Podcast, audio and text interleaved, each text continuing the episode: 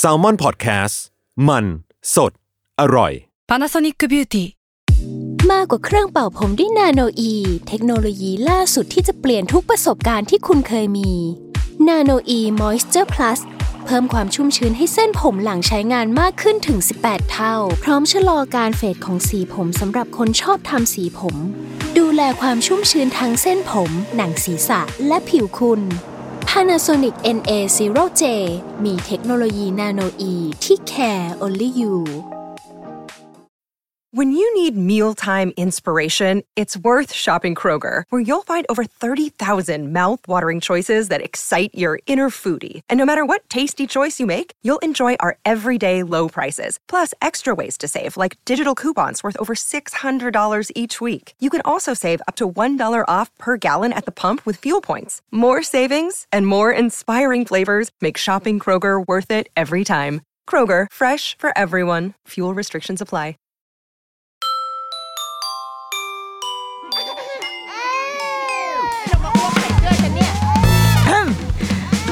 กี้มัมคุณแม่มือสมัครเลี้ยงกับนิดนก สวัสดีค่ะดอะรุกี้มัมคุณแม่มือสมัครเลี้ยงกับนิดนกค่ะ เข้าสู่เดือนตุลาคมที่ก็หลาย ๆ โรงเรียนถ้าเป็นโรงเรียนไทยก็จะเริ่มปิดเทอมเนาะเป็นช่วงที่พ่อแม่มีความว้าวุ่นสูงมากนะคะ แม้จะปิดแค่หนึ่งเดือนก็ตาม เราอาจจะคิดว่าไปเที่ยวไงไปเที่ยวแต่ว่า เราก็ไม่ใช่ว่าไปเที่ยวกันได้ทุกทุกวันใช่ไหมก็จะเริ่มหากิจกรรมกิจกรรมทำสำหรับคนที่เรียนโรงเรียนไทยโรงเรียนไทยจะปิดเทอมตุลาแล้วก็อีกทีช่วง summer ใช่ไหมคะแต่ว่าถ้าเป็นโรงเรียนอินเตอร์ก็ช่วงนี้เพิ่งเปิดเทอมกันมาไม่นานเนาะได้สักพักหนึ่งแหละก็เป็นช่วงปรับตัว ทีเนี้ย เราสังเกตเองคืออาจจะด้วยด้วยความที่เริ่มเริ่มเริ่มจะเข้าสู่วงการการแบบมองหาโรงเรียนลูกอะไรเงี้ยก็จะเริ่มสังเกตว่าเฮ้ยช่วงนี้โรงเรียนหลาย ๆ ที่อะค่ะ เปิด open house กันเยอะขึ้น ทั้งไม่ว่าจะเป็นโรงเรียนอินเตอร์โรงเรียนภาคไทยหรืออะไรก็ตาม แต่ว่าส่วนใหญ่ก็คงเป็นโรงเรียนเอกชนเนาะโรงเรียนรัฐบาลเขาไม่ค่อยทำ open house หรือเปล่าเราไม่แน่ใจนะ เพราะว่ามันก็เหมือนมันก็ต้องรับนักเรียนอยู่แล้วใช่ปะก็เลย คิดว่าเออมันเป็นเทศกาลที่ที่ถูกจังหวะ เวลาดีว่าถ้าเราจะไปงาน Open House หรือเราจะไปดูโรงเรียนให้ลูกต่างๆ เนี่ย เราดูอะไรกันบ้างดี ขอเท้าความไปก่อนจริง ๆอะเคยพูดเกี่ยวกับเรื่องการเลือกโรงเรียนให้ลูกอะมาหลายครั้งแล้วเหมือนกันนะมีอีพีหนึ่งแน่ๆประมาณร้อยี่สิบเก้าที่เป็นตอนที่เลือกโรงเรียนอนุบาลให้ลูก แล้วก็เคยมีคุยกับพี่วิชัย เรื่องเลือกโรงเรียนเหมือนกัน อันนั้นก็จะออกแนวสเพเหระหน่อยฮ่าๆหน่อย คุยกับพี่วิชัย แต่ว่าตอนเนี้ย เราก็คือกลับเข้าสู่วงการการเลือกโรงเรียนอีกแล้วว่ะเออ ไม่ไม่จบไม่สิ้น เพราะอะไรเพราะว่า ตอนนี้ลูกอยู่อนุบาลสองสิ่งที่ตามมาก็คือกำลังจะเริ่มจะเข้าปฐมแล้วจะต้องเข้าปหนึ่งบางคนบอกว่า รีบจังโอ้ยอินิดนก เป็นแบบคุณแม่ active ก็ไม่ได้ active นะ เพราะว่าเท่าที่ดูคุณแม่รุ่นพี่นะโรงเรียนอตอนนี้เขาอยู่อนุบาลสามใช่ไหมคะหลาย ๆ โรงเรียนอะ ตอนเนี้ยเขาจ่ายตังค์กันไปหมดแล้วนะคือจ่ายตังค์ล็อกที่นั่งปอนหนึ่งกันหมดแล้ว นี่คือยังไม่ตุลาเลยนะ แสดงว่าพอเปิดเทอมอนุบาลสามมาปุ๊บอะมันจะต้องเข้าสู่กระบวนการมันมันไม่ใช่การทิ้งน้องน้อยได้แล้วแบบเอ้ยฉันจะเลือกที่ไหนดี แต่มันเป็นการแบบ ฉันจะต้องไปสมัคร แล้วก็สอบสัมภาษณ์แล้วก็จ่ายเงิน ให้จบภายในกระบวนการประมาณหนึ่งหรือสองเดือนเท่านั้น แล้วพอปิดเทอมตุลาปุ๊บก็คือ รู้แล้วนะ ว่าเด็กแต่ละคนอะ จะไปต่อประถมที่ไหน อันนี้พูดแบบเอามาตรฐานแบบโรงเรียนเนี่ยโรงเรียนที่ลูกเราเรียนอยู่ตอนนี้เพราะว่ามันเป็นโรงเรียนอนุบาลล้วนๆมันไม่มีชั้นประถมต่อ พี่อนุบาลสามตอนเนี้ยคือแทบจะทุกคนแล้วนะน่าจะรู้หมดแล้วว่าตัวเองจะไปเรียนต่อที่ไหน พวกโรงเรียนเอกชนโรงเรียนอ่าแคทอลิกทั้งหลายแหละเขาก็ประกาศผลกันหมดแล้วอะนั่นก็เลยทำให้ถ้าเกิดว่าคุณมีลูกที่แบบอยู่ในวัยประมาณอนุบาลหนึ่งอนุบาลสองเราคิดว่ามันไม่ได้เร็วเกินไปนะ ที่จะเริ่มทยอยดู เพราะว่าการดูเร็วมันก็ทำให้เรามีเวลาแบบในการแบบเออค่อยๆตัดสินใจเออละเหยได้เพราะเราก็ไม่เราก็ไม่ชอบอะไรลกๆเหมือนกัน กับอีกหนึ่งอย่างก็คือ อันนี้เป็นเพื่อนเพื่อนรุ่นน้อง รุ่นพี่รุ่นอะไรบ้างอะที่ทักเข้ามาถามเยอะมากคือเขาสนใจ อยากให้ลูกมาเรียนโรงเรียนที่ลูกเราเรียนใช่ไหมแต่ว่าพอถามไปถามมาก็คืออ้าวเข้าไม่ได้แล้ว เพราะว่า เพราะว่าบางทีบางโรงเรียนอะ มันจะเปิดรับสมัครล่วงหน้าหนึ่งปี คือเช่นอย่างตอนเนี้ยเขารับของคนที่จะเข้าเดือนพฤษภาปีหน้าจริงๆก็เหมือนไอ้โรงเรียนประถมที่ว่านั่นแหละคือเด็กที่จะเข้าพฤษภาปีหน้าเนี่ยตอนเนี้ยสัมภาษณ์ละคุณพ่อคุณแม่อะไรมาอบรมมาประเมินพัฒนาการอะไรเรียบร้อยแล้วเพื่อที่เตรียมจะประกาศผลแล้วก็อ่าพฤษภาปีหน้าเธอมีที่เรียน ดังนั้นอะพอมานึกขึ้นมาได้ว่าเอ้ยตอนนี้ลูกอายุประมาณขวบครึ่ง กว่าจะเข้าโรงเรียนก็สองขวบกว่า ยังมีเวลา พอทักมาถาม เอ้ยพี่นกอยากให้ลูกเข้าที่นี่อะทำไงดีเราก็ส่งส่งไปแล้ว พอเราถามอายุหรือถามอะไรก็คือเฮ้ยเราว่าไม่น่าทันแล้วหรือเปล่าวะเพราะว่าเขาน่าจะสมัครกันไปหมดแล้ว ซึ่งก็ไม่ทันจริง ๆ ดังนั้นเราไม่รู้ว่าในเราเราคิดว่าตลาดการการเข้าโรงเรียนโดยเฉพาะบางโรงเรียนที่มันแบบฮอตฮิตมากๆ โรงเรียนอินเตอร์ดัง ๆ โรงเรียนเปิดใหม่ หรือแม้กระทั่งโรงเรียนทางเลือกที่มันมีน้อยอยู่แล้ว แล้วคุณพ่อคุณแม่เริ่มให้ความสนใจเยอะขึ้นอะ โอกาสในการที่จะที่นั่งอะ คือมันก็มีเท่าเดิมแหละ แต่คนสนใจเยอะขึ้น ดังนั้นก่อนอื่นเลยก็คือสมัครให้ทันก่อน เท่านั้นเอง การมองหาโรงเรียนการเริ่มศึกษาเอาไว้ตั้งแต่เนิ่นๆก็ดี แต่ถ้าโอเคไม่ได้แบบซีเรียสมากว่าเข้าโรงเรียนอะไรก็ได้ หาใกล้ๆแถวบ้านเนี้ยจะชิวก็ได้ แต่เราคิดว่าก็หาข้อมูลไว้ก่อน คือรู้ไว้ก่อน รู้เอาไว้ก่อนได้อะ คือเอาแวร์ไว้ก่อนว่าโอเค โรงเรียนนี้มันอาจจะ ใช้เวลาหนึ่งปีล่วงหน้า โอเค แม่งโรงเรียนกดเยอะเรื่องมากอะไม่เอา เอาได้ แต่ว่าอยากให้รู้ไว้ก่อน เพื่อที่เราจะได้ไม่ต้องมาแบบเซ็งทีหลัง เอ้าทำไมเพิ่งรู้วะอะไรเงี้ยคือเดี๋ยวจะเดี๋ยวจะดราม่าหรือบางคนเราเห็นแบบ โรงเรียนอินเตอร์บางที่ดัง ๆ อะ ลูกเขาแบบสี่เดือนเขาไปจองแล้วนะเพราะว่ามันเต็มอะ คือมันเต็มแบบเปิดกี่ห้องก็เต็มไปหมดเลยนี่คือจองชั้นแบบ pre-nursery อะไรเงี้ย กันตั้งแต่แบบ อยู่ในท้องบ้างอยู่สี่เดือนบ้างคือมันฮอตฮิตขนาดนั้นเลยนะแม่ดังนั้น ก็ขึ้นอยู่กับว่าเรามองโรงเรียนแบบไหนกันละกันอะทีเนี้ยกลับมาที่เราตอนนี้ลูกอยู่อนุบาลสองแล้วก็เริ่มศึกษาใช้คำว่าเริ่มศึกษาโรงเรียนชั้นประถมให้ลูกแล้วเพราะว่ามันก็เริ่มมันมีความเป็นคนละองค์กับตอนสมัยหาโรงเรียนอนุบาลเหมือนกันนะ เป็นคนละเป้าหมาย แล้วคุยกับคุณพ่อคุณแม่หลาย ๆ คนนะคะ เป้าหมายแต่ละคนก็จะเปลี่ยนไปเหมือนกันเนี่ยตอนอนุบาลเนี่ยเราเชื่อว่าคุยกับโอ้ร้อยละแปดสิบอะแล้วว่าคุณพ่อคุณแม่ส่วนใหญ่ก็จะบอกว่าอ๋อเน้นให้ลูกไปเล่นให้มีความสุขให้คุณครูดูแลใกล้ชิด เป็นโรงเรียนเน้นใกล้บ้าน ส่วนใหญ่เนาะส่วนใหญ่ใครทีเรียของการเลือกโรงเรียนจะเป็นประมาณนี้สำหรับชั้นอนุบาล ซึ่งเราก็เห็นด้วยนะหนึ่งคือเอาใกล้บ้านไว้ก่อนมันก็ง่ายสองคือจริงๆโรงเรียนเล็กก็ดี มันจะเห็นได้ชัดมาก ๆก็คือตอนโควิด ที่พอเป็นโรงเรียนเล็กปุ๊บอะค่ะ การบริหารจัดการ มันคล่องตัวกว่าทันที บางโรงเรียนแทบจะไม่ต้องปิดเลยด้วยซ้ำเพราะว่าเด็กน้อยอยู่แล้ว แล้วก็พื้นที่โรงเรียนมันมีความโปร่ง ดังนั้นโรงเรียนก็สามารถ manage ให้เปิดเปิดเรียนได้แบ่งเป็นบับเบิลอะไรเงี้ยโรงเรียนเล็กมันก็ง่ายกว่า คุณครูก็จะรู้จักเด็กๆทุกคนพ่อแม่สนิทกันพื้นที่ในโรงเรียนเปิดให้คุณพ่อคุณแม่เข้าไปได้ คือมันมีหลายปัจจัย ส่วนใหญ่จะเน้นความแบบ ความอบอุ่น ความครอบครัวความดูแลใกล้ชิด ไอ้เรื่องผลสำฤทธิ์ทางทางการศึกษา อันนี้แล้วแต่ช่วงเล็กมาก ๆ อ่าเนอร์เซอรี่อนุบาลหนึ่งอนุบาลสองอาจจะยังไม่ยังไม่คิดเยอะ แต่ว่าหลายคนพอลูกเริ่มโตห้าขวบขึ้นไป ก็จะเริ่มคิดแล้วว่าเอ้ยทำไมตอนนี้ยังยังแบบเขียนไม่ได้อ่านไม่ออก เพราะว่ามันก็มีเบนช์มาร์กของมันอยู่เนาะมันมีมันมีเด็กคนอื่น ๆ ในในสังคมที่แบบโอ้โหตอนนี้เขา ไปไกลมากแล้ว แต่ลูกฉันอยู่โรงเรียนบูรณาการอยู่โรงเรียนเน้นเล่นตอนนี้ก็คือยังเล่นหมากเก็บอยู่เลย อะไรแบบเนี้ยอะก็จะเริ่มมีความวันไหวคลอนแคลนกันบ้าง ในช่วงอนุบาลสองอนุบาลสามอ้าก็ก็ไม่เป็นไรก็ถือว่าเป็นแนวทางของแต่ละบ้านไป แต่ว่าโดยรวมๆอันนี้คือเป้าหมายของวัยอนุบาล แต่พอเริ่มเข้าประถมปุ๊บอะค่ะจากการคุยกับหลายๆคน เราก็พบว่าอ้อเป้าหมายหรือว่าโจทย์ของคุณพ่อคุณแม่เปลี่ยน หลายคนบอกว่า อนุบาลเนี่ยเล่นมาเยอะละประถมคิดว่าต้องจริงจังละขึ้นปหนึ่งคิดว่าต้องเริ่มเข้าสู่ระบบการเรียนแล้ว ซึ่งมันก็อาจจะสอดคล้องกับหลาย ๆ ประเทศเนาะหลาย ๆ ประเทศก็คือการศึกษาขั้นพื้นฐานแบบ เริ่มคำว่าโรงเรียนเนี่ยเริ่มนับจริง ๆ ก็คือตอนอายุหกขวบเจ็ดขวบใช่ไหมเข้าโรงเรียนประถม ก่อนหน้านั้นคือเป็นพรีสคูลที่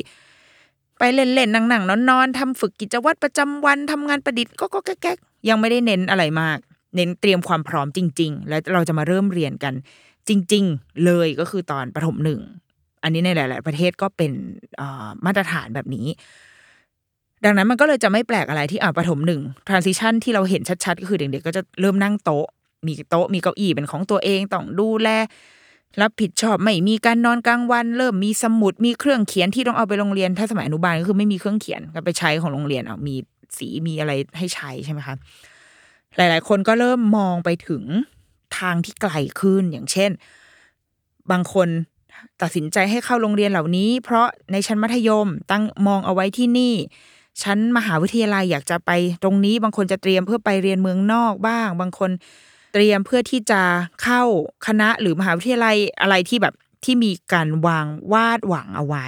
ดังนั้นการเข้าโรงเรียนประถมมันก็เป็นเหมือนบันไดขั้นแรกสำหรับแผนอนาคตทางการศึกษาของหลาย ๆ บ้านเหมือนกัน เนี่ยการเข้าโรงเรียนประถมการมองหาโรงเรียนชั้นประถมเนี่ยมันเลยเรารู้สึกว่านะหลังจากได้เริ่มไปดูมาหลาย ๆ ที่อะค่ะ มันมีความแตกต่างจากยุคอนุบาลประมาณหนึ่งจากเดิมที่ไม่ได้ไม่ได้ consider อะไรมาก พอไปดูมาเยอะเข้า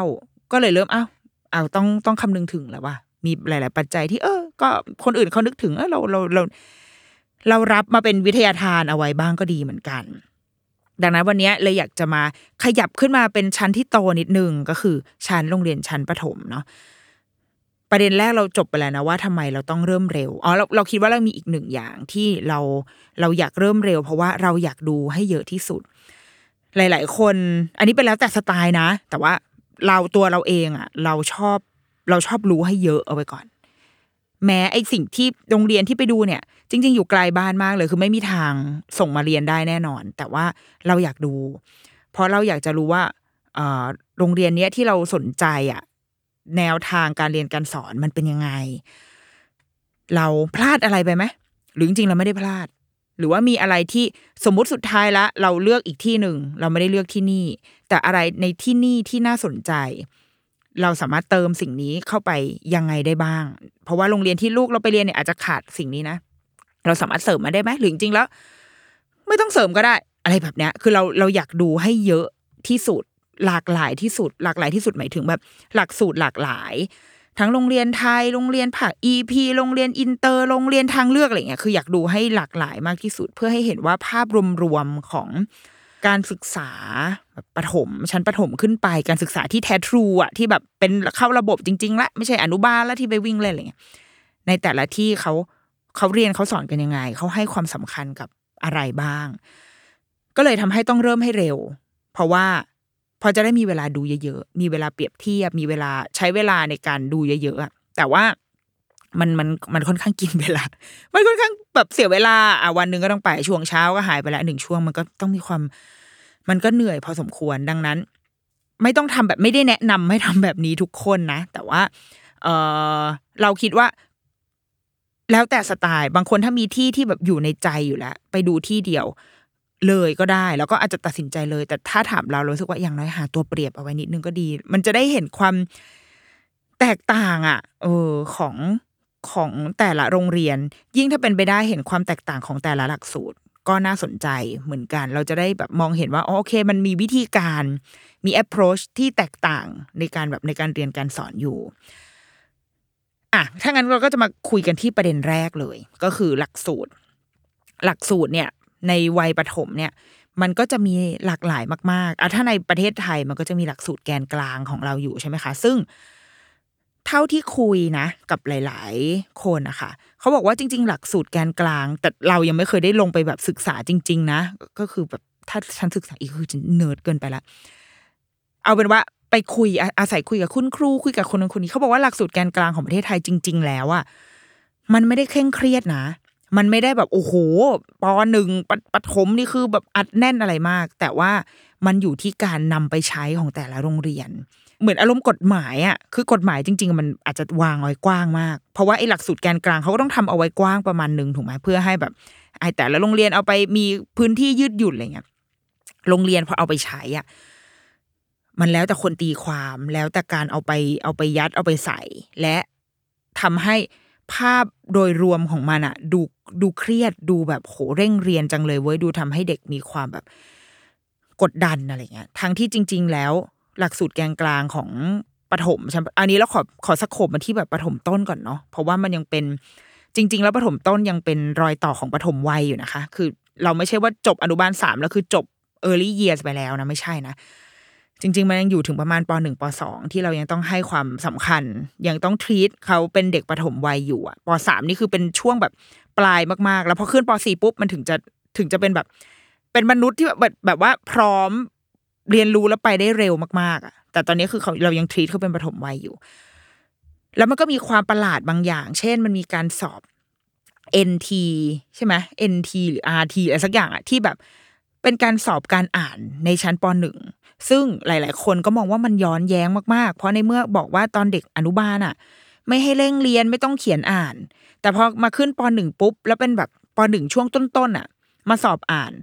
มันอ้าวแล้วเอาตรงไหนไปอ่านวะในเมื่ออนุบาลมึงไม่ให้กูอ่านให้ออก แล้วพอปอนหนึ่งมีเวลาอยู่แค่นี้ เอาว่าให้มันเลิกร้องไห้ในอาทิตย์แรกให้ได้ก่อน จะเอาเวลาที่ไหนไปหัดอ่านหัดเขียนวะแต่มีการทดสอบอันนี้เกิดขึ้น มันประหลาด ก็มีการเหมือนแบบร้องเรียนมีการต่อส่งต่อสู้อะไรกันเนาะซึ่งอันนี้เดี๋ยวก็เดี๋ยวทดเอาไว้ก่อน แล้วก็ยังมีเรื่องการสอบเข้า ที่จริง ๆ แล้วกฎหมายตอนเนี้ยก็คือบอกว่าไม่ให้สอบไม่ให้มีการแบบ ทดสอบอะไรที่มันเป็นการเหมือนเด็กต้องมีความเครียด โรงเรียนหลาย ๆ ที่เปลี่ยนมาใช้วิธีการจับฉลาก หลาย ๆ ที่เปลี่ยนมาใช้การสอบสัมภาษณ์แทน หลาย ๆ ที่ยังคงยืนยันว่ายังมีการสอบแบบpaper อยู่อะไรเงี้ยก็ไม่รู้แหละ ก็ไปต่อสู้ในทางกฎหมายกันเอาเองแล้วกันนะคะ แต่ว่าวิธีการเข้าก็เป็นอีกหนึ่งสิ่ง แต่เอาเป็นว่ารวม ๆ อะ หลักสูตรของไทยอะ เท่าที่ได้ฟังมานะ ไม่ได้แบบโหดร้ายขนาดนั้น อันนี้คือหลักสูตรไทย ทีนี้หลาย ๆ โรงเรียนที่เป็นโรงเรียนไทยเดิม โรงเรียนเดิมที่เราเรียนกันเนี่ยสมัยเด็ก ๆอะก็มีการขยายเกิดขึ้น มีการทำเป็นหลักสูตร EP EP เนี่ยตามที่เราเข้าใจคือจริง EP มันมีการแตกแยกย่อยไปอีกเยอะมากเลยนะ EP IEP MEP มีดี EP แบบอะไรวะ มันเยอะเยอะมาก ซึ่งส่วนใหญ่แล้วอะ มันจะต่างกันตรงที่จำนวนชั่วโมงเรียน ภาษาอังกฤษ ยิ่งเยอะก็จะยิ่งขยับเข้าใกล้ความเป็นแบบ EP มากขึ้น หรือบางที่ถ้าเยอะที่สุดเขาจะใช้คาว่า international program แต่ international program ไม่ใช่ international school คนละความหมาย เออ อันนี้ก็เป็นอีกหนึ่งสิ่งเว้ยที่ไปได้ความรู้มาแบบเนี้ยก็อ่านข้อมูลอะไรเงี้ย หลาย ๆ ที่โรงเรียนไทยนะ โรงเรียนแบบว่า ชื่อไทยเลยหลาย ๆ ที่ ใช้คาว่า internet หลักสูตร international program ซึ่งคุณพ่อคุณแม่ก็จะคิดว่าโอเคเนี่ยลูกฉันอยู่ในหลักสูตรอินเตอร์ เพราะว่าเรียนทุกอย่างเป็นภาษาอังกฤษอะไรเงี้ยแต่จริง ๆ แล้วอะถ้ามันจะเป็น international โปรแกรมแบบที่เป็นมาตรฐานที่เอาไปใช้เทียบเกรดเทียบอะไรกับกับสมมติว่าลูกจะต้องไปเรียนต่อเมืองนอก หรือว่าย้ายโรงเรียนไปเรียนโรงเรียนอินเตอร์จริง ๆอะไรเงี้ยมันอาจจะไม่ใช่ อาจจะเป็นคนละมาตรฐานกัน เท่าที่เคยสอบถามที่เคยคุยอะค่ะ EP IEP ใดๆก็แล้วแต่มันคือการเรียนแบบไทยทั้งหมด ก็คือตำลงตำราเป็นเราเคยเห็นตำราอย่างของหลานเราหลานหลานเราก็เรียนแบบหลักสูตร EP เหมือนกัน ก็ไปเอามาดู คือมันคือตำราไทยนี่แหละ แค่แปลเป็นภาษาอังกฤษ วิธีการสอน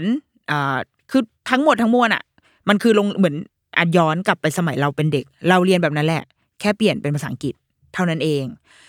และมันก็จะมีบางวิชาที่เหมือนต้องเรียนซ้ำอะเหมือนเรียนวิชานี้เป็นภาษาไทย แล้วก็ต้องเรียนวิชานี้เป็นภาษาอังกฤษด้วย หรือบางทีไม่แน่ใจในการทำข้อสอบ เพราะว่าบางทีเราเรียน EP มา แต่เราจะไปสอบเข้าเอ่อมหนึ่งที่โรงเรียนสมมติสวนกุหลาบเนี่ยข้อสอบมันก็เป็นภาษาไทย ดังนั้นหลาย ๆ คนหลาย ๆ บ้านก็ต้องไปเรียนพิเศษเป็นภาษาไทยเพื่อให้สามารถ เข้าใจโจทย์ในแบบภาษาไทยได้ เพราะใช่ไหมเพราะว่าคำศัพท์มันก็แบบอ้าวเรียนภาษาอังกฤษมาแบบนี้อะไรวะใช้คำว่าอะไรวะ equation เลยอะแบบแต่ว่าภาษาไทยมันไม่ได้ใช้แบบนั้นนี่ มันก็มีโจทย์จงหา ค่า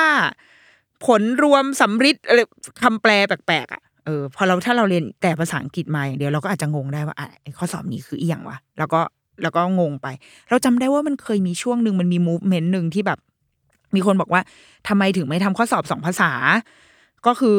มีทั้งภาษาไทยและภาษาอังกฤษด้วยเด็กที่เขาเรียน EP หรือเรียนภาษาอังกฤษมา เขาก็จะได้ทำได้ โดยที่ไม่ต้องแบบ โดยที่ไม่ต้องไปเหนื่อยเด็กอะที่ให้แบบไปเรียนภาษาไทยมาเพิ่มเพื่อมาทำข้อสอบที่เป็นภาษาไทยอะไรเงี้ยโดยเฉพาะอย่างยิ่งวิชาคณิตศาสตร์วิทยาศาสตร์ที่มัน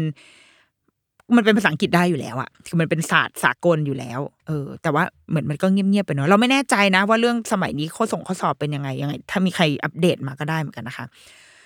อาจจะเอาเป็นว่าหลักสูตร EP อะส่วนใหญ่แล้วอะค่ะ ก็คือมันยังอยู่ใน setting ยังอยู่ใน mindset แบบเดิมเนี่ยแหละ แต่ว่าแค่เปลี่ยนเป็นภาษาอังกฤษ มีวิชาภาษาอังกฤษเพิ่มขึ้นอ่าแล้วก็ได้เรียนกับครูเจ้าของภาษา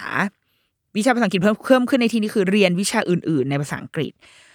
และในวิชาภาษาอังกฤษก็อาจจะเรียนเข้มข้นขึ้นด้วย ก็มีเหมือนกัน หรืออย่างเช่นแบบ โรงเรียนที่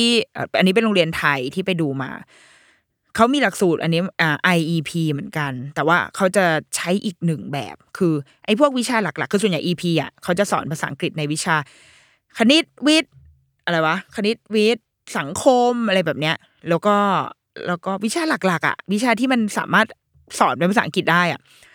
เขาจะเรียนเหล่านี้เป็นภาษาอังกฤษ แล้วก็วิชาที่เรียนภาษาไทยคือภาษาไทยพละ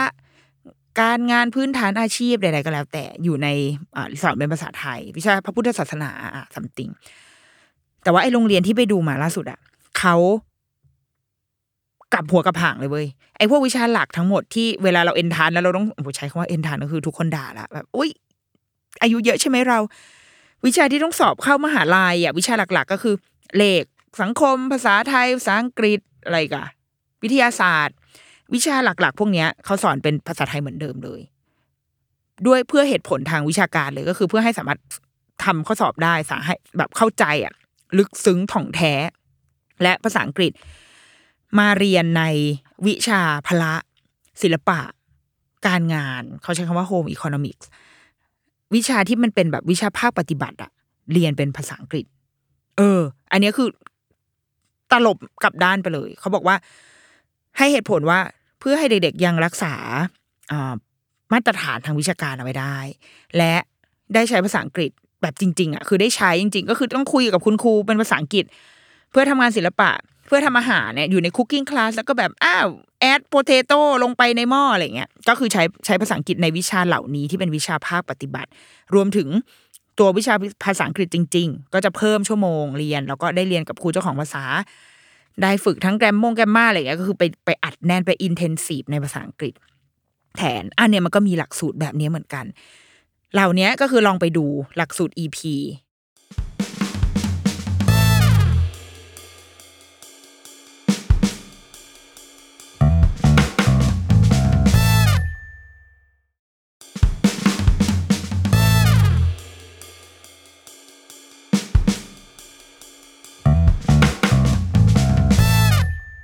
เมื่อกี้เราจบไทยเนาะแล้วก็มี EP แล้วก็ถัดไปอีกอันก็คืออินเตอร์หลักสูตรอินเตอร์โรงเรียนอินเตอร์ ก็ยังมีแยกย่อยไปอีก มีโรงเรียนอินเตอร์หลักสูตร UK ก็คือหลักสูตรอังกฤษ หลักสูตร US ก็คือหลักสูตรอเมริกาออสเตรเลียก็มีมีแคนาดาก็มีญี่ปุ่นก็มีฝรั่งเศส เยอรมัน เท่าที่เท่าที่รู้ตอนนี้นะ หลักๆก็จะคือจะประมาณนี้ เยอะที่สุดหาได้ พบได้เจอมากที่สุดก็คือ UK กับ US ที่จะเยอะที่สุด แล้วก็ที่เหลือก็จะเป็นหลากหลายไปเนี่ยญี่ปุ่นฝรั่งเศส เยอรมันแคนาดา แล้วก็จะมีอีกอันหนึ่งคือ IB หลักสูตร IB World School นี่คืออยู่ในโรงเรียนอินเตอร์ ซึ่งทั้งหมดทั้งมวลเนี้ยก็คือแล้วแต่ว่าเรามองหาเส้นทางของลูกเราจะเป็นแบบไหน คือถ้าไอ้พวกหลักสูตรของแต่ละประเทศอะ เอาง่าย ๆ ก็คือ มันก็เหมือนหลักสูตรไทยนี่แหละ สมมติวันหนึ่งมีประเทศหนึ่งในโลกนี้ ตั้งโรงเรียนอินเตอร์ขึ้นมา แล้วบอกว่านี่คือโรงเรียน international school หลักสูตรไทย Thai curriculum เพราะว่าได้รับการแบบรับดูมาแล้วว่าโห การศึกษาไทยแม่งแบบ เท่มากแจ๋วเฟี้ยวมาก ดังนั้นเราเลย adopt เอาหลักสูตรไทยมาเปิดในโรงในโรงเรียนอินเตอร์ในประเทศของเรา หมู่เกาะแห่งหนึ่ง ห่างไกลโพ้นทะเล อาจจะอยู่ในดาวอังคารด้วยซ้ำก็เป็นไปได้ อันนี้ก็เหมือนกัน ประเทศเหล่านี้อย่าง U เอาหลักๆ UK US ก็เป็นประเทศที่โลกนี้ให้ให้ความรู้สึกว่า เออ มันเป็นประเทศที่ประสบความสำเร็จในในการศึกษานะ ปลายทางก็คือสามารถเข้ามหาวิทยาลัยชั้นนำของโลกส่วนใหญ่ก็จะแออัดอยู่ในสองประเทศนี้ การจะเข้าไปเรียนมันก็จะเหมือนรอยต่อมันจะเหมือนเราอะเหมือนเราเรียนจุฬาเอ้ยไม่ใช่เราเรียนโรงเรียนไทยมา เราไปเข้าเรียนจุฬามันก็เหมือนแบบเป็นเส้นทางที่ ที่พอไปจุฬาก็ไม่ต้องปรับตัวเยอะ เพราะว่าพื้นฐานความรู้อะไรเรามีใช่ไหมอันนี้ก็เหมือนกันสมมติว่าถ้าเราเรียนสมมติเราเรียนโรงเรียนไทยมา วันหนึ่งเราไปเข้าออกซฟอร์ดเราก็อาจจะงงๆว่าเอ๊ะอันนี้เราไม่เคยมันมันไม่คุ้นเคยกัน แต่ถ้าเราเป็นเด็กอังกฤษเรียนอยู่ในระบบอังกฤษ แล้วเราเข้าไปในมหาวิทยาลัยออกซฟอร์ดเคมบริดจ์อ๋อโอเคมันมันเป็นเส้นทางเดียวกันไป ดังนั้นไอ้พวกโรงเรียนอ่า international school เออจุ้ยโรงเรียนอินเตอร์เหล่านี้เขาก็เลยเอาหลักสูตรของแต่ละประเทศเหล่านั้นมาใช้ ประหนึ่งว่าเรากำลังเรียนอยู่ในประเทศนั้น หมายถึงว่าตัวหลักสูตรคริคูลัมทั้งหมดวิธีการสอนใด ๆ เนี่ย เพื่อที่ปลายทางเราอาจจะไปจบในมหาวิทยาลัยในประเทศเหล่านั้นที่เราจะไปเรียน ที่ดัง ๆ มาก ๆ ในประเทศเราก็คือเนี่ย UK US อย่างประเทศอย่างแคนาดาฝรั่งเศสก็เหมือนกันเขาก็มีโรงเรียนนานาชาติของประเทศเขาที่เป็นหลักสูตรประเทศเขา หลาย ๆ ที่ตั้งขึ้นมาเพื่อที่จะรองรับ คนในประเทศเขาก่อน expat ในประเทศเขาอะเช่น คนฝรั่งเศสที่อยู่ในประเทศไทยอะถ้ามาเรียนที่โรงเรียนนี้โรงเรียนนานาชาติฝรั่งเศส ก็ก็เหมือนกับเรียนอยู่ที่ฝรั่งเศสเลย ถ้าเกิดว่าจะในอนาคตถ้าจะต้องย้ายกลับประเทศ ก็สามารถเทียบบุตรเทียบเกรดได้เลยอย่างแบบว่า seamless คือไม่ต้องแบบไม่ต้องไปทำเอกสงเอกสารอะไร ก็คือเหมือนกับเป็นโรงเรียนสาขาของโรงเรียนฝรั่งเศสอยู่ในประเทศไทย ในเยอรมันก็เหมือนกันมันจะมีโรงเรียนอย่าง RIS Swiss Section เงี้ย เขาก็จะเทียบได้คนที่เด็กที่เป็นเด็กเยอรมัน ถ้าจะต้องกลับไปที่เยอรมันก็สามารถเทียบกลับไปที่ประเทศได้เลย มีหลักสูตรแคนาดา ญี่ปุ่น ญี่ปุ่นก็มีโรงเรียนญี่ปุ่นในประเทศไทยเหมือนกัน อะไรเหล่านี้ค่ะ เพื่อให้ง่ายต่อคนในประเทศเขาอะส่วนคนในประเทศเราถ้าเราสึกว่าเออเราชอบหลักสูตรการศึกษาของประเทศเหล่านี้ เราก็เอาลูกเข้าไปเรียนได้ หรืออีกตัวอย่างหรืออีกหลักสูตรก็คืออย่าง IB IB เนี่ยเป็นเหมือนหลักสูตรที่เอา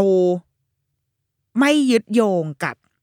รัฐบาลใดรัฐบาลหนึ่ง ไม่ยึดโยงกับแนวทางใดแนวทางหนึ่ง แต่มองการสร้างพลเมืองโลก ว่าประชากรของโลกเนี่ยในฐานะแบบคนหนึ่งคนน่ะควรจะต้องเรียนรู้อะไรบ้าง ควรจะต้องมี character แบบไหน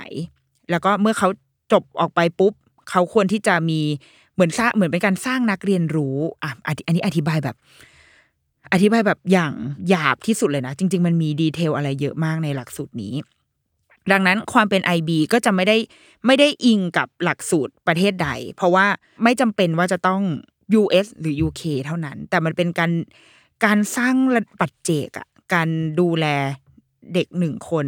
ไปตามเส้นทางการอยากเรียนรู้ของเขา character ของเขาเป็นยังไง เขามีความสนใจใคร่รู้แบบไหน และในการที่จะเป็นนักเรียนรู้หนึ่งคนเนี่ย ควรจะต้องมีคุณสมบัติ อะไรบ้าง อันนี้คืออีกหนึ่งหลักสูตรเนาะคือ IB เอาไว้เดี๋ยวถ้ามีโอกาสเดี๋ยวจะแบบมาขยายความ เพราะว่าเป็นจริง ๆ เป็นหลักสูตรที่เราชอบนะ ก็เลยอยากจะ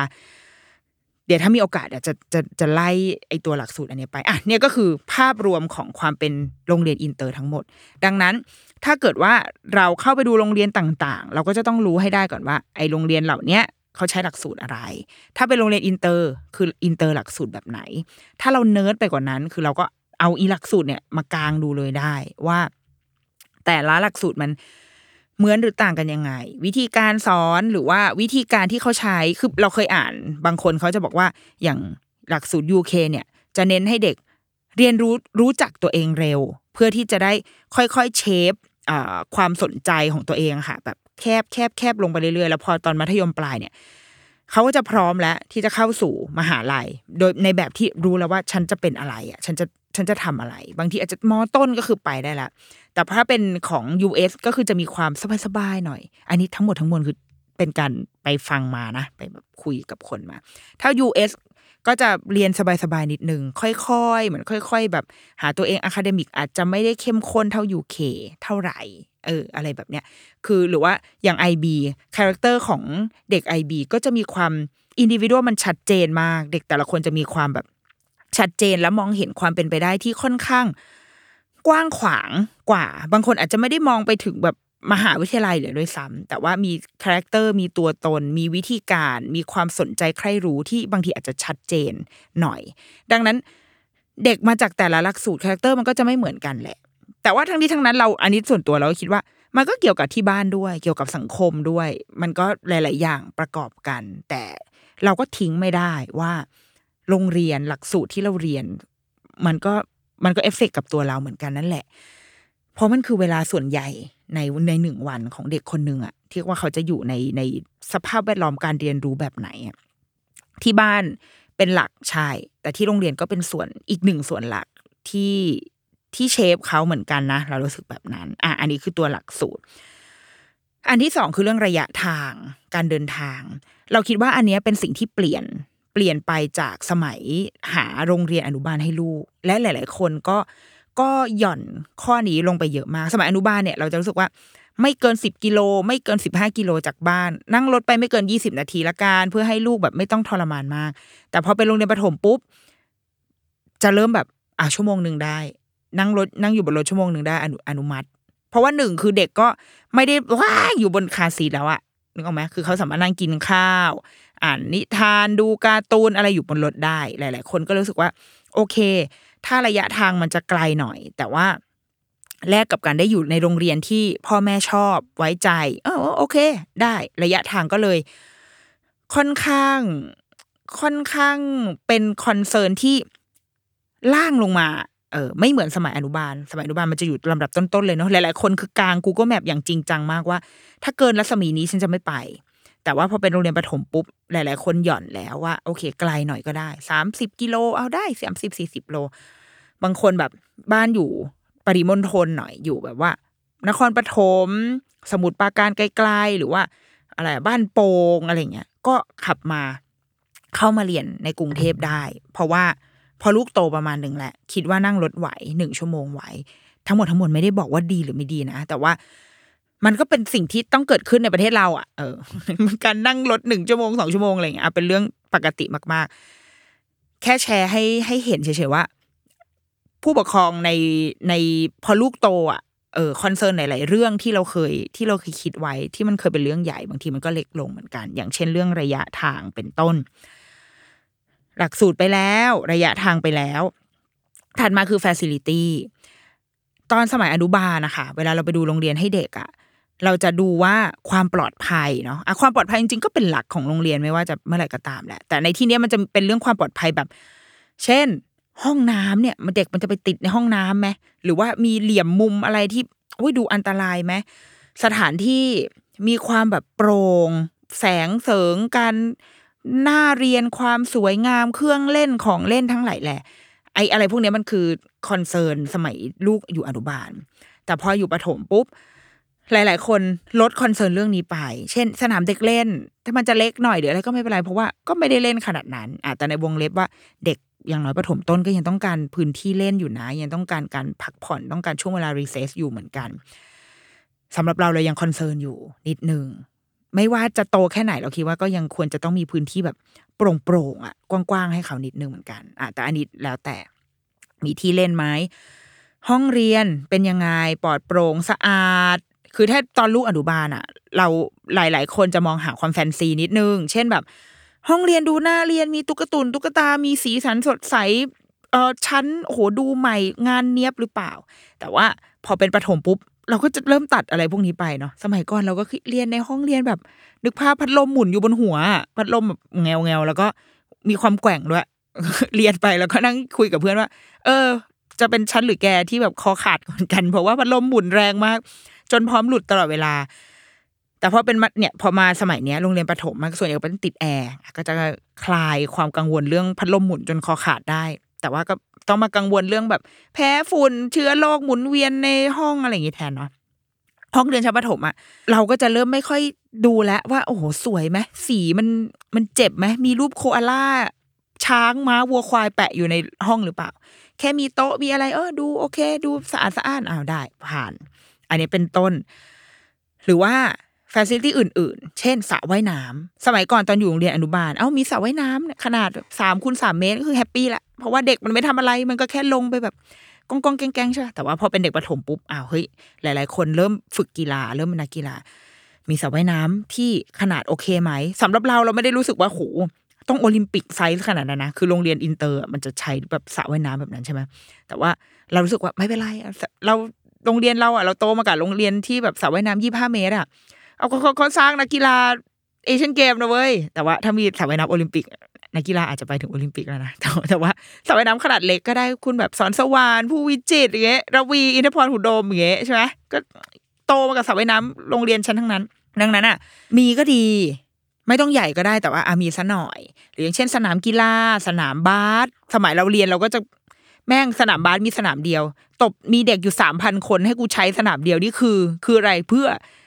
จะรู้สึกว่าขาดแคลนมาก สมัยนี้หลาย ๆ โรงเรียนก็แบบโอ้โหซอยย่อยสนามบาสมีห้าสนามอะมึงเล่นกันไปเลยเล่นให้เป็นแบบ Kobe Bryant ไปเลยไหมล่ะมึงก็เล่นบาสมีสนามบอลเท่าไรมีคอร์ดแบดมีสนามเทนนิสอะอันนี้แล้วแต่ว่าแต่ละโรงเรียนเป็นยังไงฟ a ซิลิตี้เหล่านี้ก็จะเริ่มเป็นหนึ่งในสิ่งที่คุณพ่อคุณแม่แบบ สนใจมากขึ้น เพราะว่าพอเด็กโตขึ้นความเขาก็จะเริ่มโลกเขาจะกว้างขึ้นเนาะเขาจะเริ่มมีอะไรที่เขาอยากทำบางคนชอบกีฬา บางคนชอบดนตรี มีห้องดนตรีไหมมีห้องถ้าอย่างลงไปโรงเรียนอินเตอร์บางที่อะมีห้องดนตรีถึงขั้นแบบมีห้องอัดอะมีห้องอัดแบบเนี่ยเหมือนฉันว่าทันสมัยกว่าอีห้องที่ฉันกำลังอัดพอดแคสต์อยู่ตอนนี้อีก คือแบบจริงจังมาก เป็นห้องอัดแบบส่งประกวดอะไรอย่างงี้ได้เลยมั้ง คืออัดอย่างดี มีห้องห้องซ้อมดนตรีประมาณแบบเป็นสิบห้องอะทุกห้องแบบมีเปียโน เอาไว้หมด มีห้องตีกลอง หรือไม่ก็เป็นห้องเก็บเสียงที่เอาไว้ซ้อมเครื่องดนตรีต่าง ๆ ซ้อมแบบซ้อมอะไรวะ trumpet trombone อะไรเงี้ยก็คือเออนะความโรงเรียนอินเตอร์เนาะเราจ่ายเงินแบบหลายแสนเนอะก็ต้องแลกกับการได้อะไรเหล่านี้นิดนึงอันเนี้ยฟ a ซิลิตี้พวกเนี้ย มันต้องมีไหมอาหาร โรงอาหารเป็นยังไง โรงอาหารถ้าเกิดแบบ ถ้าเป็นโรงเรียน ไทยเท่าที่เห็นหลังๆมาเนี้ยค่ะ บางทีเขาจะเสิร์ฟเป็นสำรับเนาะคือมีสำรับแล้วก็นั่งกินกันเป็นโต๊ะ หรือว่าบางที่ก็จะเป็นถาดหลุม หลาย ๆ ที่ก็คือซื้อเลย ถ้าเป็นเด็กประถมต้นคิดว่ายังไม่ให้ซื้อ เด็กพอโตประถมปลายขึ้นไปอะก็เดินซื้อได้ใช้การสแกน เดี๋ยวนี้เขาใช้เป็นระบบเติมเงินแล้วว่าแกก็คือลูกอะบัตรนักเรียนลูกเนี่ย สามารถ add เงินเข้าไปได้ แล้วก็ลูกก็คือเอาไปล้างผลาญในโรงเรียน หน้าที่คนเติมเงินก็คือพ่อแม่ เออ ฉันว่าอีคนคิดระบบนี้เนี่ยก็ร้ายเหมือนกันนะ คือถ้าฉันไม่เติมเงินให้ลูกก็คือมันก็ยังไง หิวท้องไส้กิ่ว หรือไงวะ เกิดมันเอาไปล้างผลาญนะ แต่ว่าข้อดีข้อดีหรือเปล่าไม่รู้ก็คือ พ่อแม่จะได้รับ report กลับมาว่า ลูกกับมันไปซื้ออะไรบ้าง ใบเสร็จไงใบเสร็จมันจะตีกลับมาที่เรา อ๋อ กินโค้กนะน้ำบัดลมมา อะ อะไร มาม่าช้างน้อย อย่างนี้อะก็เราก็จะเห็นก็สามารถไปไปอบรมสั่งสอนกันหลังบ้านได้ เออ ก็ อาจจะว่าความทันสมัยมันก็ดี แต่ว่าบางอย่างมันเป็นปริศนาไว้กับพ่อแม่บ้างก็ได้เนาะการแอบพ่อแม่กินอะมันสนุกนะเว้ยแต่นี่มันเหมือนแบบกินอะไรพ่อแม่รู้หมดอะไม่สนุกอะสมัยเราโตมา แอบกินอะไรกลับบ้านไปไม่ได้บอกพ่อแม่ก็ ก็โตมาได้อะถูกไหมเราเออเรารู้สึกว่า การตรวจสอบได้มันก็ดีนะแต่ว่า โอ้ก็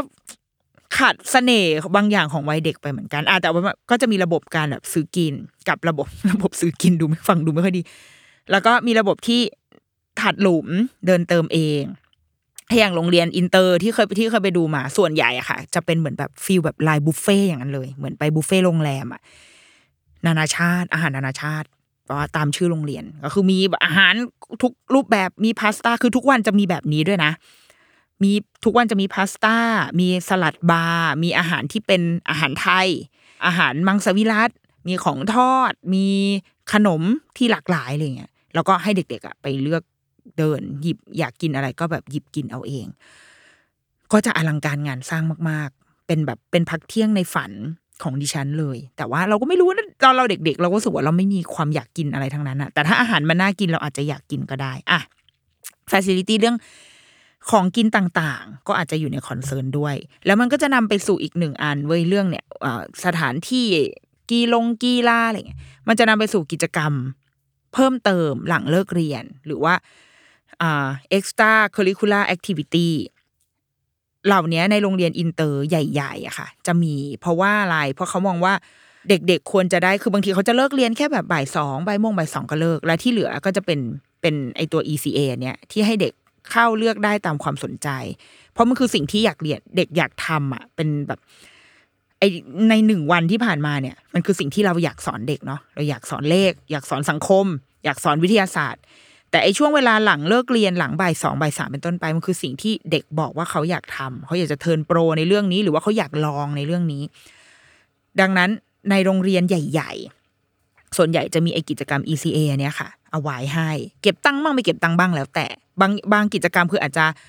ฟรี แต่ถ้าบางกิจกรรมที่มันต้องจ้าง outsource เข้ามาทำอะก็อาจจะเก็บตังค์เหล่านี้อย่างเช่น กีฬาก็คือมีกีฬาทุกแบบว่ายน้ำยิมนาสติก ฟุตบอล บาสเกตบอล ภาษาก็มีภาษาภาษาต่างๆ จีน ญี่ปุ่นเกาหลี ฝรั่งเศสอะก็มี มีดนตรีมีมีบางคนเขาเรียนแบบเย็บผ้าอะไรเงี้ยชมรมอะเป็นฟิลชมรมอะชมรมเย็บผ้าบอร์ดเกม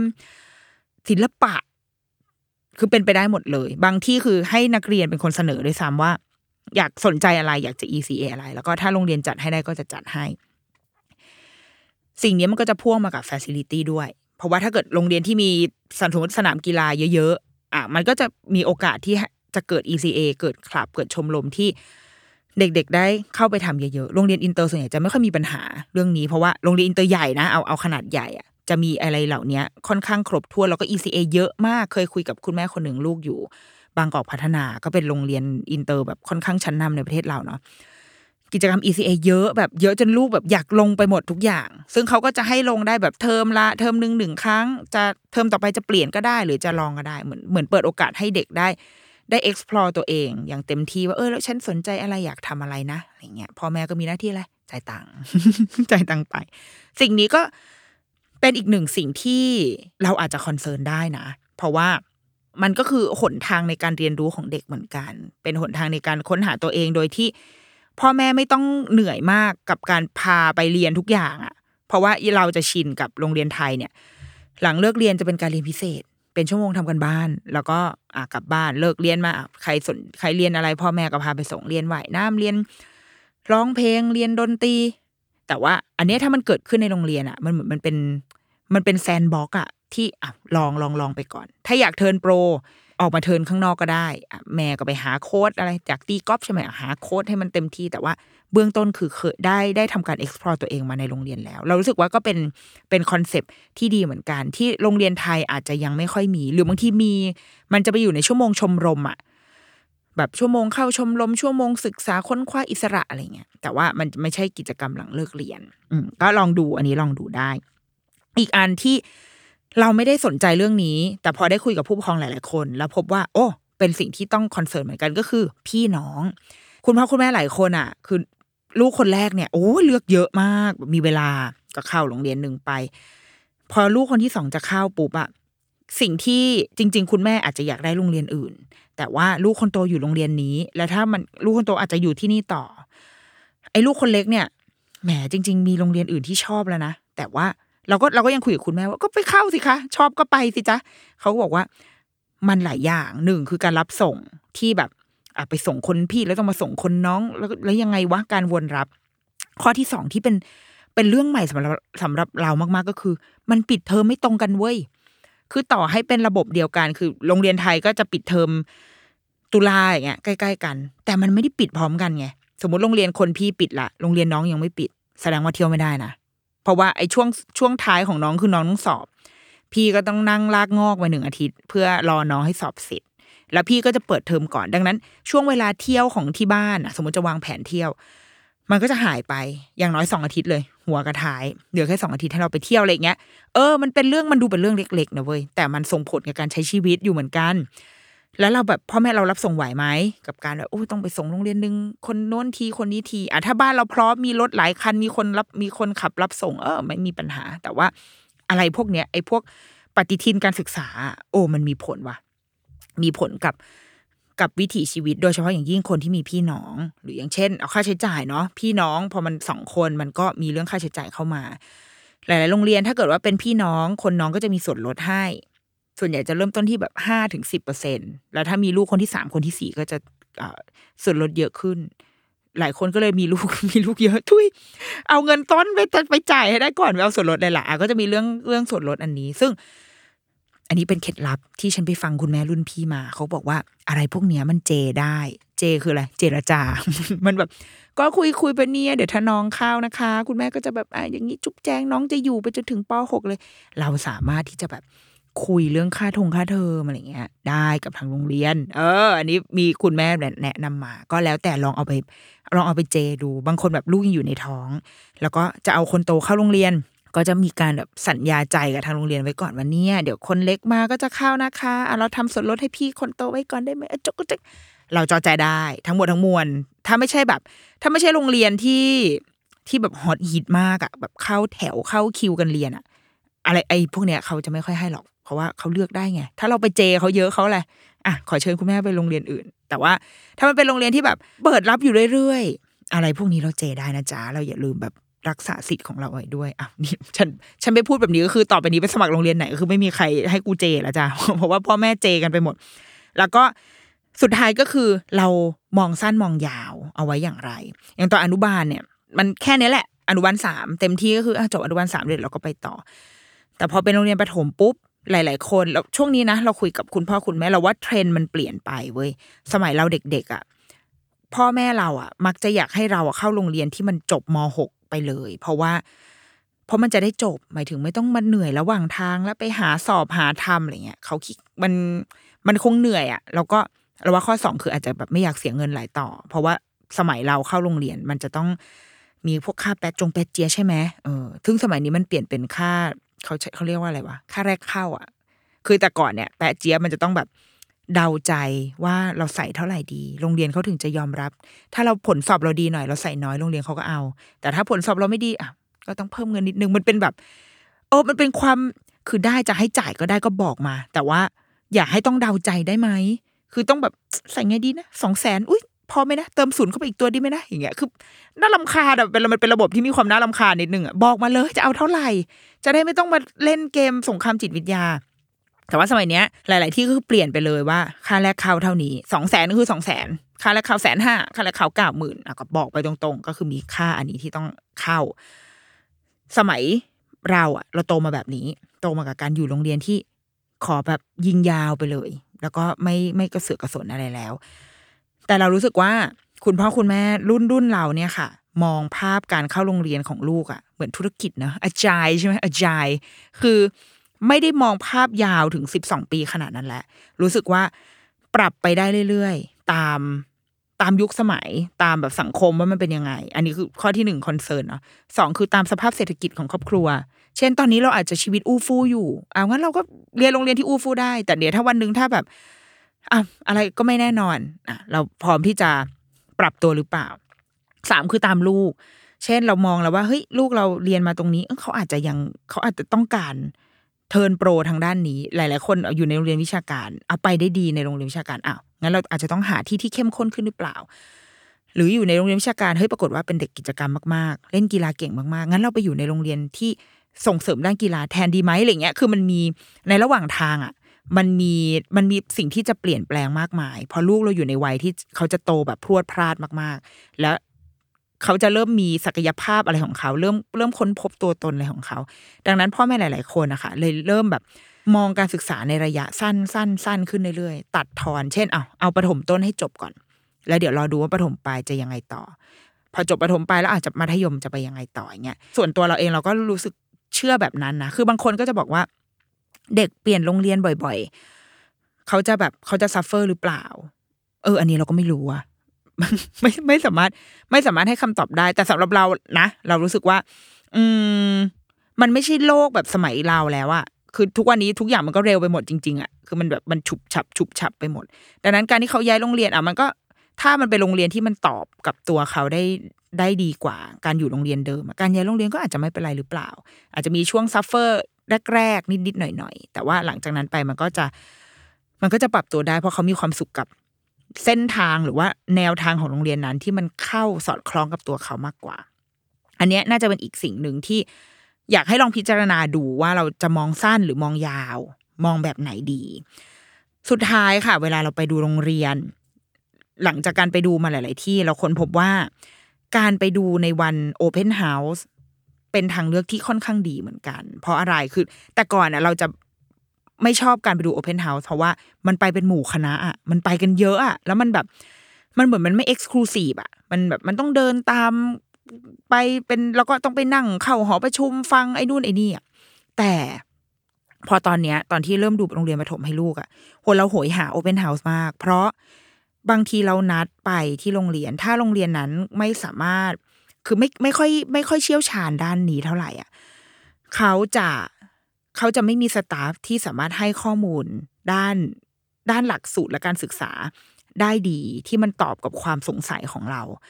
คือเขาตอบได้เรื่องการรับเข้าค่าเทอมน้องเกิดเดือนปีอะไรต้องเข้าปีไหน ในในทางแอดมินทั้งหมดเขาตอบให้ได้เว้ยแต่พอเราถามเรื่องเกี่ยวกับการศึกษาวิธีการเรียนการสอนเด็ก ๆ เป็นยังไงอะไรเงี้ยเขาให้คำตอบได้ไม่ค่อยเคลียร์แล้วมันทำให้เราไม่จบอะเราก็จะแบบอะไรวะ อยากรู้อะคืออยากรู้จริง ๆ อยากคุยกับคุณครู อยากคุยกับครูใหญ่ อยากรู้ว่า เป้าหมายการศึกษาของโรงเรียนเหล่านั้นเป็นยังไง ซึ่งเราเข้าใจคุณครูเขาไม่ว่างไงเขาสอนอยู่ครูใหญ่ก็ไม่ได้ว่าง ถูกไหมครูใหญ่ก็คือทำงานอยู่เหมือนกัน ดังนั้นอะ การไปวัน open house เราจะได้เจอคนเหล่านี้ทั้งหมดครูหยงครูใหญ่ผู้อำนวยการเขาจะมาพูดมาเล่า ก็ฟังสไลด์เขาหน่อย เพราะว่าพอถ้าเราไปเดิน exclusive ปกติอะเราไม่ได้ดูหรอก แล้วคนที่มาพูดอะเขาไม่เข้าใจ อย่างน้อยเราต้องได้ฟังจากผู้บริหาร ได้ฟังจากครู และไอตอนเดินไอเดินดูโรงเรียนมันอาจจะไม่ได้แบบโอ้โห เข้าไปทุกซอกอณูไม่ได้เห็นเด็ก ๆ นั่งเรียนนะเพราะส่วนใหญ่ open house มันก็จะจัดในวันเสาร์อาทิตย์วันหยุดใช่ไหมคะไม่เป็นไร ถ้าเราสนใจเราค่อยนัดเข้าไปใหม่ ไปเดินแบบเอ็กซ์คลูซีฟเพราะว่าเราได้ข้อมูลที่เราต้องการมาหมดแล้ว และที่เหลือก็คือค่อยไปดูสถานที่จริง ไปดูการเรียนการสอนจริง ๆ ไปเจอเจ้าหน้าที่ที่เขาอาจจะให้ข้อมูลในทางแอดมินได้อย่างดี เขาจะพูดเรื่องหลักสูตรดีไม่ดียังไงไม่รู้เพราะว่าเรารู้มาหมดแล้ว เราได้ข้อมูลตรงนี้มาแล้ว อันนี้เป็นเป็นวิธีการแบบเราเนาะเพราะว่าเราเนี่ยช่วงเนี้ยที่เราไปดูโรงเรียนมาเยอะมากอะบางที่ก็คือ เป็นเจ้าหน้าที่มา แล้วมันมันไม่เข้าใจมันไม่รู้อะเออพอเราถามอะไรไปแล้วเรารู้ว่าจริง ๆ โรงเรียนน่าจะทำได้ดีกว่านี้ แต่ว่าเจ้าหน้าที่เขาขายไม่ได้เขาขายไม่ถึงอะ เออ เราก็เลยต้องแบบเนี่ยพอเขาเปิด open house ก็ต้องจองเข้าไปอีก ต้องต้องหาหาทางไปอะเราสำหรับเรานะ เราจะใช้สูตรนี้คือสูตร open house ก่อน หรือจะเข้าไปดูโรงเรียนก่อนก็ได้ ถ้าเกิดว่าเอ้ยอยากรู้ต่ออยากรู้เพิ่มเติม ก็ไปหา open house เข้าไปซะหรือว่าจะลองไปสิงตัวอยู่ตามแบบกรุ๊ปไลน์เนาะเดี๋ยวนี้เขาจะมีไปเข้าไปดูกรุ๊ปไลน์เข้าไปในกรุ๊ปผู้ปกครองใน Facebook อะไรเงี้ยก็เข้าไปได้ แต่มันก็จะเป็นความคิดเห็นของผู้ปกครอง ซึ่ง เราคิดว่าฟังได้ ฟังหูไว้หูอ่านเป็นข้อมูลได้ แต่มันน่าจะไม่ใช่ภาพแทนของทั้งโรงเรียนนะเราว่าอะไรอะไรพวกเนี้ย รีวิวอะรีวิวทั้งหลายแหละเราว่ามันมันเฉพาะตัวมากๆ มัน subjective มากๆ บางคนชอบ เพราะแต่ละคนมีมาตรฐานของแต่ละคนไม่เหมือนกันะให้ความสำคัญกับแต่ละเรื่องไม่เหมือนกัน เออบางบางเรื่องที่เราได้อ่านมา พอเราไปดูจริง ๆ ลงไปดูโรงเรียนจริง ๆ เราก็พบว่าเออมันก็ไม่ไม่ได้ขนาดนั้น เพราะเราไม่ได้ให้ค่ากับสิ่งนั้นนะคือ เราไม่ใช่คนที่ให้ความสำคัญกับสิ่งที่ผู้ปกครองอีกบ้านอาจจะติด อะไรอย่างเงี้ย ซึ่งเราว่าทุกคนความชอบ หรือว่าการให้คุณค่าของแต่ละสิ่งอะมันไม่เท่ากัน ไอ้พวกรีวงรีวิวอะอ่านได้ แต่ว่าเราคิดว่าไปดูด้วยตัวเองและเชื่อตัวเองดีที่สุด บางทีข้อมูลที่มีมากเกินไป ผู้เชี่ยวชาญที่มีมากเกินไป หรือว่ากูรูที่มีเยอะเกินไป มันทำให้ ความมั่นใจความเชื่อในตัวเองของเราพ่อแม่ น้อยลงไปทุกวันทุกวันแบบโอ๊ยฉันต้องรอให้มีรีวิวก่อนอะไรเงี้ย เราว่าเชื่อตัวเองเว้ยแบบแบบเชื่อตัวเองและถ้ามันจะไม่ดี หรือมันอะไรอะ เราก็เราก็รับผลนั้นเราก็ move on ก็คือได้ลูกอยู่ที่นี่แล้วไม่ work ย้าย แค่นั้นเองคือเชื่อตัวเองแล้วว่ากลับมามั่นใจในตัวเองกันเว้ยพวกเรา ไม่ต้อง ไม่งั้นทุกคนก็คือจะไปอยู่ในโรงเรียนที่มีรีวิวแห่กันไปหมด แล้วก็แบบ โรงเรียนอื่นก็คืองงอ้าวอะไรไปไปทำไมกัน แล้วเดี๋ยวมันให้ชีวิตให้บทเรียนเราบ้างก็ได้ เออ รีวิวมันก็มีทั้งแบบ ถ้าของจริงแล้วซื้อบ้างอะไรเงี้ยเราว่าเชื่อตัวเองให้ได้มากที่สุด ใช้สัญชาตญาณของเราอะ ให้ได้มากที่สุด ดีเราว่าดีกว่าสำหรับวีคนี้หูเข้มข้นมากเนาะเดี๋ยวช่วงนี้เราก็ยังไปดูโรงเรียนอยู่เรื่อยๆค่ะ เดี๋ยวถ้า คิดว่าเราเราอยากมีอีก EP หนึ่งที่แบบว่าด้วยเรื่องนี้อาจจะเข้มข้นขึ้น หรือถ้าเริ่มแบบตกผลึกเรื่องการหาโรงเรียนลูกอะไรอย่างเงี้ยละเดี๋ยวจะมาอัปเดตให้ฟังอีกทีแต่ว่าสัปดาห์นี้ลาไปก่อนสวัสดีค่ะ